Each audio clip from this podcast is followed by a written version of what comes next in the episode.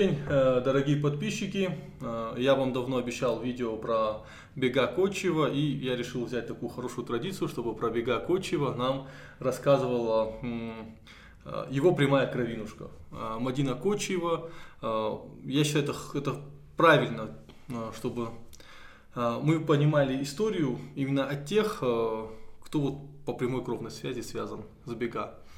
Мадина, можешь начать с того, что я бы хотел какой-то личный портрет Бега Кочиева получить. Ну, кем он был?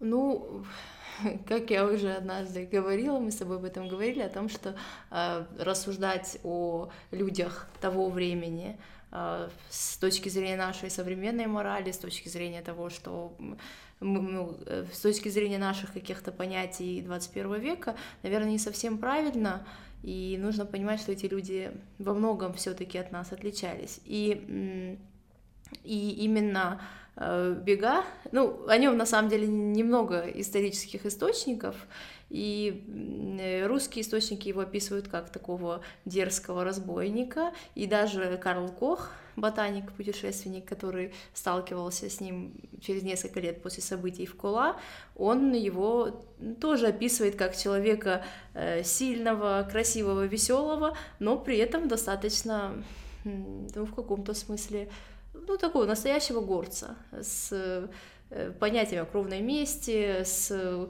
нормальным отношением к каким-то вещам, которые цивилизованному русскому человеку и Они европейцу казалось, да. казались непонятными. Ну, я даже немного о другом говорю. Вот все-таки сказал, что он был разбойником. То есть его основная экономическая деятельность была грабеж. Да. Как я понимаю, угу. да. И э, вот очень сложно это вписывается в образ национального героя, человек, который грабитель.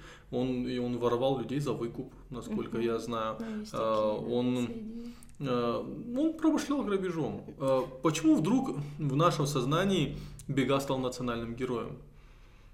Ну, потому что это был не просто какой-то разбойник, который э, исключительно из корых... поступал исключительно в соответствии со своими корыстными интересами. Потому что, в принципе, все, многие наши герои mm-hmm. с точки зрения там закона не были совершенством, да, не были ангелами, но тем не менее мы считаем их героями. Почему? Потому что они совершали героические поступки, они совершали нечто, что э, отнюдь не соответствовало бы их исключительно корыстным интересам. Они воевали за свободу, они отдавали жизнь за э, ну, за свою свободу и за свою честь. И... Но я тебя подведу тогда даже. Угу. Именно в какой момент э, для нас э, Бега становится героем? В какой момент в, в сознании он разбойник, и вот моменту остается героем? Я думаю, что в тот момент, когда он решает, э, что не просто, э, когда приходит эта экспедиция, да, карательная, из полторы, полторы, полторы тысячи человек, человек да, да, э, которые во всем Чесельском ущелье, и это пишут тоже русские источники, в принципе, могли оказать противостояние, могли около 500 человек, около 500 мужчин, владеющих оружием. Но на тот момент они, их оставалось всего немного, их оставалась фамилия Кабисовых, и, может быть, еще какие-то отдельные люди из отдельных фамилий Чесельского ущелья. И оставалось там 8 или, как говорят русские источники, 30 человек э, Кочиевых. И это, конечно же, не та сила, которая может про- противостоять полуторатысячному российскому войску. Но когда они решают все-таки остаться в этой башне, а не уйти за горы, что они могли сделать совершенно спокойно, остаться живыми и прекрасно промышлять э, и дальше. А когда они решают там остаться и воевать за свою свободу, конечно, они становятся героями. То есть э, бега в какой-то определенный момент между своей э, экономической выгодой, да, сделал э, выбор в пользу абсолютно нерационального подвига. Ведь э, по факту, ну, заперли в этом в этой башне, да. Э, они сами заперлись. Да, они сами заперлись. Э, там, выиграть эту битву они физически не могли. То есть это был просто иррациональный акт э, неповиновения, демонстриру... ну, то есть демонстрация своего духа. То есть вот нам все Демонстрация равно. своего духа и демонстрация того, что даже под угрозой смерти они не готовы были принимать э, эти унижающие их условия. Я думаю, это поистине героический поступок. Я думаю, что они именно были такими. То есть неважно, были они разбойниками или нет, это были люди. То есть это, они были разбойниками и хищниками, как их называли, с точки зрения понятий э, российской армии, и грузин, и грузин, которые, да, которые э, их э, не любили за то, что они причиняли им много неудобств, и грузинских феодалов, которые считали, что они им не подчиняются. Но э, они, естественно, с их точки зрения, они были разбойниками, но я уверена, что это были люди, которые э, придерживались определенных принципов. И...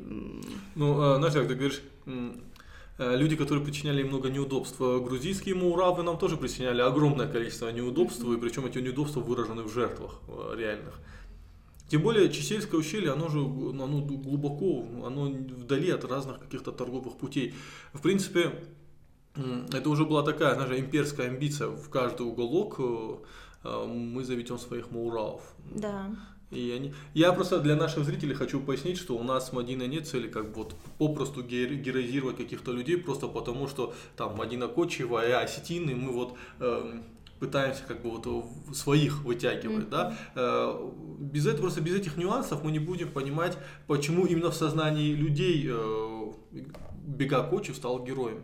Хотя о, Кох пишет, что он брал людей за выкуп. А, еще у Коха же по факту версия Коха говорит о том, что он все-таки вы, вышел живым из той да, башни. Да. А, ну, э, тоже о, об этом, наверное, надо позже сказать. Что касается да, героизировать. Нет, мы их героизируем, потому что для нас они герои. Что нет, вы же говорите? Нет, об этом? Мы, уже, мы уже признаем факт того, да. что они героизированы в, mm-hmm. в национальном сознании. Дело в другое, почему? Ну давай тогда вернемся вообще к э, предыстории всего, всего происходящего. Ведь это происходило во время карательной экспедиции генерала Реникамфа. Ну да, это уже время в общем, э, ну, ты знаешь, что Кавказская война начинается с Ермолова, с ермоловской политики э, как раз вот этих карательных экспедиций, и хотя время генерала Паскевича, который являлся, ну, который сменил Ермолова на этом посту, mm-hmm. оно как бы считается более мягким, он использовал дипломатические какие-то методы. Тем Осетины не менее, могут поспорить. Да, тем не менее для Южной Осетии это все равно для Южной Осетии все равно были подготовлены карательные экспедиции. Э, и Южная Осетия для них это был, была не первая карательная экспедиция, потому что в, э, в Тесельское ущелье карательные экспедиции приходили и в 1802 и в 1812. Тем не менее, они все-таки э, не подчинялись. Они могли подчиниться на какое-то время, потом они выгоняли всех этих приставов и снова жили так, как они хотели. И что говорит э, в письмах своих как раз Паскевич? Он говорит, что с этим э, диким, необузданным народом нужно расправиться, э, что это люди, которые там, совершают хищнические набеги на соседнюю точнее, российская армия считала, что, в принципе, они считали, что эта территория находится под юрисдикцией Грузии, да, Северная картлиния они ее называли. Южную Осетию. И очень часто, конечно же, грузинские феодалы их использовали в своих интересах для того, чтобы э, там насадить свою власть. Но грузинские феодалы использовали российскую власть для того, чтобы избавить себя от э, лезгин, леков, которые mm-hmm. назвали, от аварцев. Yeah. Все забывают, что на территории современной Грузии были а, значительную территорию занимали аварцы. А, избавить от осетин и абхазов это не секрет. А, в принципе, с точки зрения логики создания грузинского государства, они делали все верно. Вот. Да, но, но в этих местах насадить э, своих мауравов у них никак не получалось. И вот руками, э, какими-то жалобами ну и ну, руками российской армии они, по сути, хотели все-таки свою власть там насадить. И э, генерал Паскевич в письме кому-то пишет, что э, ну, о, о том, что вот эти э, осетины занимаются хищничеством, занимаются разбоем. Э, поводом к экспедиции в одном из источников говорится, что является то, что э, осетин, ну, Ака как они пишут, Кабишвили захватил несколько, э, в плен несколько эмеретинцев, нескольких убили, нескольких захватили в плен и забрали их с собой в горы. И в итоге в 1829 году они решили э, совершить две карательные экспедиции, одну, и причем очень обширные, потому что mm-hmm. полторы тысячи людей для маленького ущелья это, конечно, немало. И они решают сначала идти, как они пишут, в северную картлинию, затем в Тагаурское ущелье, а затем отправить их уже в Двирахское ущелье если я правильно помню. Вот, и в 1830-м в Джаве, в Джаве собирается уже это войско, все делается очень тихо, пытаются э, как-то, эти приказы все отдаются секретно. Э, тем не менее, вот у э, Василий Потто пишет о том, что где-то там за горами уже за этим всем действием, за этими сборами следит разбойник К. Кабисшвили, Кабисов, и идет и сообщает об этом своим ну, не знаю, подельников. подельников. Ну ты сразу объясни взаимоотношения Кочевых и Кабисовых, чтобы было понятно, что... Да, это семьи, которые очень близко жили в Чесельском ущелье. А, вот даже сейчас, когда Кочевы делают ежегодный кофт, а, мы его справляем внизу, в селении Кабисовых, ну, потому что вот там сейчас есть часовня, а э, в наше село в Кула уже добраться очень сложно, только те, кто обладают навыками лазания, могут подняться туда. Вот. То есть а, АК Кабисов и Бега Кочев, они друг они были, знали, они, да? скорее всего, друг друга знали, и были возможно, дружили. знаменитыми абреками. Да, да. Mm. и, и вот этот злодей, он идет и сообщает об этом всем. Э, когда э, опять-таки, нельзя говорить, что против э, властей выдвинулись только Кабисов и Кочиевы. Нет, это было не так. Выдвинулись все фамилии Чесельского ущелья. Женщины и детей отправили за mm-hmm. перевал, э, а воины, соответственно, многие э, воины Чесельского ущелья эм, сражались с русскими войсками на горе Зикара.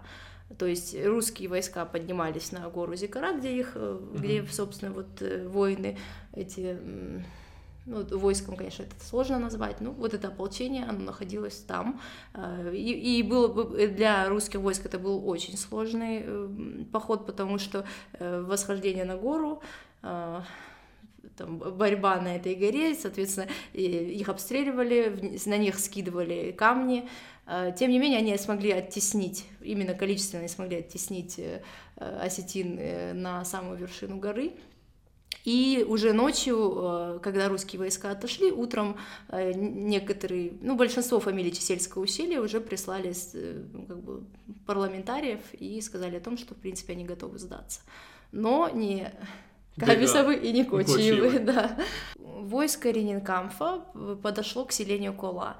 А, и, ну, соответственно, село уже было пустое, тем не менее, а, в башне закрылось энное количество человек, они не знали сколько, они понимают, что там не может уместиться ну, максимум там 20, ну, 30 человек может уместиться, они не знали, сколько там человек, но они понимали то, что как только они подходят к этой башне, а башня а, ну, э, Подожди, башня, мы... скорее всего, была около там 15-16 Мы все-таки о башне говорим, они же в воспоминаниях все пишут о замке. Ну, это не так называют э, да. с точки зрения своего там европейского мышления замок, а на самом деле это, это обычная сторожевая осетинская башня э, квадратной формы и взымающаяся там на 15, допустим, метров. Э, в этот момент они, естественно, лестницу все это убрали, осталась забаррикадированная дверь и окно, ну, где, собственно, откуда отстреливались э, защитники башни. И как только э, войска подходили туда, э, их всех обстреливали, обкидывали камнями, они получали серьезные увечья и обратно ну, отступали. Было предпринято, была предпринята попытка, кто-то придумал сделать подкоп под башню и попытаться ее взорвать. Э, это не получилось, потому что башня очень глубоко уходила корнями, и опять-таки их обстреляли, они получили ранения, они отошли. Все э, серьезные оружия, которые они использовали, э, ну, так получалось, что все, э, все снаряды э, из-за того, что башня была очень крепкая, просто отскакивали от нее, рикошетили и опять-таки ударяли их. И, конечно, пораженные... Я еще думаю, что они, в принципе, не так много артиллерии могли с собой привезти и пушек, чтобы просто Ну, конечно, это, это обычная проблема в войны в горах, да. да. И э, у не, просто нам хочется, конечно, героизировать, да. что у нас были крепкие да. башни, но я вспоминаю башни Корсанов, которые угу. просто из мортира уничтожили. Ну, Поэтому... собственно, после, я думаю, что именно после этих событий и были уничтожены все башни в Южной Осетии, и потом еще Коста пишет что, о, о том, что в 40-х годах уничтожены все башни и в Нарском, угу. в Нарской котловине, просто уничтожены, потому что, ну, все-таки они понимали, насколько это, казалось бы, эм, там, небольшое укрепление ну, а в нем могут да. прятаться люди и просто терроризировать. Да, и вот они сутки, получается, это большая достаточно для гор армия пыталась осадить эту башню, разные попытки были предприняты. Э, ночью э, они э, кто, кто-то все-таки додумался поджечь башню, так как понял, что крепление в ней и крыша деревянные. И каким-то образом им удалось подойти к башне, укрыться чем-то и разжечь костры вокруг этой башни, начали гореть пристройки, затем, затем загорелась крыша. При этом, при всем, как пишет э, очевидец тех, тех событий а, Виктор а, Чудинов, что осажденные не думали каким-то образом, не знаю, э, Выходить или бежать, да. Да, они, они пели во всю глотку веселую песню, издевались над нашими усилиями, как он пишет, и, в общем-то, были готовы к смерти. Э, во время э, штурма башни они умудрились захватить одного заложника, затащить его в башню, и уже тогда, когда башня начала гореть, когда э, ну, внутренние, внутренние как бы, ну, внутри она тоже начала гореть, тогда они скинули окровавленную рубашку своего пленника и сказали, что они забирают его кровь заранее за свою за кровь. Свою, да. Да. Вот. И э, после этого несколько, ну, тут уже источники разнятся, какое-то количество человек выбрасывалось с башни, причем бросались они именно с оружием и пытались все равно как бы э, проломить себе путь. Их подняли на штыки, и тут уже тоже источники говорят разное. Э, во-первых, разное говорят о количестве осаждавших башню, потому что э, у Чудинова и Потта это 30 человек. Не осаждавших, а защищавших башню. Защищавших да. башню, да. А, а у Коха, который пишет об этом впоследствии, он говорит о восьми угу. людях, которые защищали эту башню, что тоже вполне возможно. Как, ну, как бы есть Э, такое предположение, что 30 человек просто э, поместили в эту башню уже после, когда сказали, ну, когда им было просто стыдно признаться, что 8 человек смогли сутки оборонять башню от батальона. Вот. И, и вот тоже свидетельства разнятся о, вы, о количестве выживших. Точно известно, что люди просто попытались прорваться. Угу. Кто-то сгорел, естественно, в этой башне. Угорел, сгорел. А, и э, говорят и о пленных. И вот э, у Коха потом впоследствии мы видим, что плен, пленников было четыре, один из них был Бега Кочиев, э, который э, впоследствии смог сбежать из тюрьмы и освободиться от окопов, избежать из тюрьмы и затем вести, опять-таки, свою достаточно свободную жизнь. Да. Ты еще упоминала, что в источнике Укоха говорится, что Бега настолько досаждал, угу. даже после этого события, что ему просто решили э, ну, откупаться дани в да, смысле. Да. А, его пытались потом после этого еще поймать, принудить к повиновению, но в итоге они сошлись на том, что просто российская, э, ну, как бы, российская власть платила ему ежегодный какой-то выкуп э, для того, чтобы ну, платила за какую-то определенную лояльность. Посадили его на довольствие. Да. Ну, при этом всем, даже несмотря на эти э, страшные события, насколько знаю, э, эти селения в итоге остались свободными от условно свободными от грузинской власти. Да, потом, опять-таки, э, свидетельство Коха, э, оно спустя 6 или 8 лет, я точно не вспомню сейчас, э, и он говорит о том, что все равно, несмотря на то, что формально власть была э, навязана, тем не менее э, приставы боялись шагать в селение Кула, все равно и не появлялись там. Ну, грузинские приставы, в принципе, боялись появляться на территории Южной Осетии.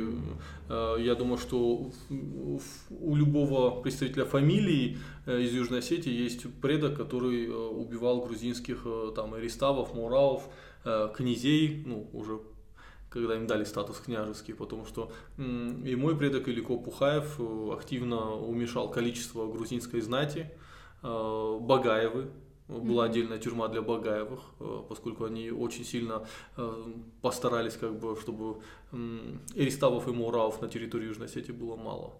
Вот. Ну да, да, это были все-таки очень свободолюбивые общества, которые, конечно же, эту власть признавать не хотели и могли признать ее там формально на какое-то количество времени. А как ты думаешь, вот этот подвиг, э, мы сейчас говорили о подвиге бега, как о иррациональном поступке, просто демонстрация своей свободы. А у меня вопрос, как были бы ли у него рациональные последствия? Например, именно потому, что они ст- столь жестоко оборонялись и отказывались э, подчиняться, впоследствии российская власть не особо пыталась навязывать грузинскую власть в Южной Осетии. Да, и уже, уже в тех источниках, в принципе, пишут о том, что э, о том, что все-таки осетины противились именно навязыванию там грузинского феодализма. И, э, и в принципе к российским путешественникам, например, или ну, к любым другим путешественникам они относились неплохо. И э, опять-таки говорится о том, что э, их особое ожесточение вызывало именно безнаказанность, вот э, безнаказанное желание навязывать там вот свои, ну, и развивать там порядки. свои феодальные Ну, амбиции. Мы сразу можем вспомнить рассказ Гадиата Сека, э, арабийский князь, Да. где он рассказывает о том, что грузинские муравы, они были крайне жестоки. Причем в том числе, чтобы тут не было понимания того, что мы тут... Они и грузинам были очень жестоки, и махевцам, они закабаляли махевцев, они, э, ну, это было просто тотальное закабаление людей э, и издевательство над ними. Э, поэтому советую Гадята Сика почитать. И второй момент, это все-таки письмо э, Тумаевых э, наместнику российскому о том, что они говорят, что мы не готовы признавать над собой власть иранских вассалов. Мгм. То есть Да, э, просто нас сейчас могут обвинить в том, что мы тут националистические какие-то развиваем темы, хотя, э, да, и у Щека Гадиева это видно, и, в принципе, э, исторически Грузия на тот момент не была той Грузией, о которой мы говорим сейчас, то есть это было разделенное государство, этносы, которые не считали себя идентичными, то есть это, как бы говорят о шести, да, государствах на тот Да. момент, и о том, что грузинская знать точно э, так же издевалась над своими крестьянами, Безусловно, да, над безусловно. простыми людьми, так же, как и навязывала там свои интересы, так же, как она пыталась навязать их в Южной Осетии. А, Мадина, а я хотел бы еще для наших зрителей, чтобы ты пояснила, откуда м, какие ты источники использовала, чтобы ознакомиться с историей бега Кочева. Может быть, тебе в детстве сначала там родственники рассказывали Кочевы, да? А, Может, какие-то уже реальные исторические справки, чтобы люди тоже могли ознакомиться с этим Ну, всем. э, с детства я знаю это от своего отца. Э, Он, ну, вот как настолько, насколько можно это рассказать детям, он это рассказывал нам. Более того, он сам был в Кула в детстве, и у нас, допустим, хранятся осколки той самой башни, Мгм. они хранятся у нас дома, сейчас ее уже нету совершенно. Вот, и м, и вот в детстве я слышала это от него. Э, Когда мы уже учились в школе, у нас был прекрасный преподаватель Фатима Борисовна Бутаева, и она э, нам давала читать серьезную астинскую литературу, в том числе Федел Тетуг, э, Джус- Джусоева Нафи, которая описывает как раз эти же события. И потом уже, будучи студенткой, э, я уже ознакомилась с историческими источниками, их три. Это воспоминания Виктора Чудинова, очевидца тех событий, э, российского солдата. Это э, как раз-таки записки Карла Коха, ботаника немецкого, который на тот момент путешествовал по Южной Осетии, ездил в Грузию. И это затем уже записки э, военного историка Василия Потто, который очевидцем тех событий не мог быть, он родился позже них, но собирал это уже из архивов. А, тогда, э, вот, переходя уже к завершению, э, многие нап- напишут, я уверен, что найдется один человек, который это напишет и скажет, Зачем вы про это рассказываете? Во-первых, вы рассказываете про непростой период российско-осетинских отношений и, в принципе, немного миф о добровольном вхождении Осетии в Россию. Ну, как бы вот э, не совсем миф, но то, что не было такого прям добровольного вхождения. Эм, ну, то есть, зачем вы усложняете, вот, вот вы пытаетесь вбить клин между двумя народами? Ну, я просто часто с этим встречаюсь. Э, твоя мысль, вот, почему нам важно было вот это рассказать нашим зрителям? Ну, я думаю, что Первая причина — это причина знания, просто хотя бы элементарного знания, да, без всяких даже лишних целей о своем народе, потому что э, как говорит Эрих Фром, философ, да, что любить это означает знать, потому что если ты не знаешь чего-то и думаешь, что любишь, то ты любишь иллюзию. И очень часто, к сожалению, мы в Осетии любим миф об Осетии, а не саму Осетию. И поэтому очень важно нам знать страницы своей истории для того, чтобы говорить о реальной любви к своему народу, к своей истории, к своим предкам. Это самое главное, наверное.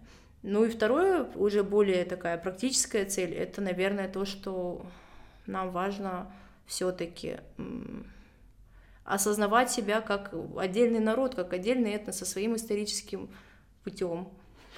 Я правильно сказала? Ну да, да. Не, осознавать свою идентичность. Ну да, наверное, мы слишком заумно говорим, но важно, важно понимать, кто мы, что мы, и ничего не поделать. Ну, то есть, если эти факты исторические были, зачем их искажать? Дело не в том, что мы там националисты или что-то хотим.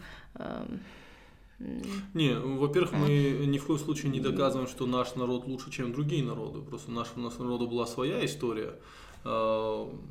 Иногда страшные моменты, иногда не очень прекрасные. Мы можем вспомнить э, того же Варит Латова, который, э, когда была карательная экспедиция, он стал на сторону российских войск, чтобы не потерять свое удовольствие и прочее. В то же время есть история Махамата Тумаева, который плюнул на все. И, то есть у нас были и те, были и герои, и антигерои. Но даже э, в историях с Варит Латовым, э, ну, человек абсолютно антигерой, но при этом нельзя было сказать, что Варит Латов был трусом или кем-то, да, он, он жестко бился в битвах. То есть была какая-то определенная логика. Наверное, для меня важна логика именно такая, что человек должен всегда оставаться рядом со своим народом, а не уходить от него. Вот э, тебе отец, наверное, рассказывал историю бега Кочева с какой-то целью, правильно? А, чтобы ты осознавала через, вот, вот через родную кровь, что это тот же Кочев, вот связь с вот, живой историей своего народа. И, наверное, это где-то теплом в твоем сердце отдавалась эта история. Конечно, конечно. Нет, на самом деле, э, я все-таки думаю, что, да, очень важно а, знать свою историю так, как она была. И только в этом случае мы можем говорить о, разви... о дальнейшем развитии своего народа, о понимании того, что, э, что нам нужно, чего мы хотим, и э, того, что э, в принципе нам нужно себя сохранять. Безусловно. Я еще под этим видео ставлю ссылку на инстаграм Мадины. Мадина ведет такой проект, как Райдиан Культура.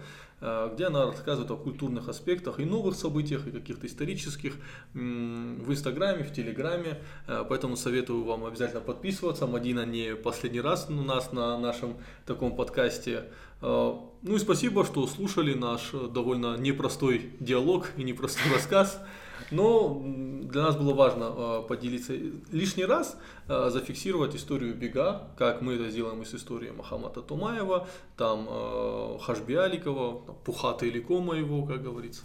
Вот. Так что мы продолжим этот м, курс таких подкастов исторических. Спасибо тебе большое, Мадина. Спасибо, Алик. Спасибо всем, кто имел терпение нас слушать. Всего хорошего.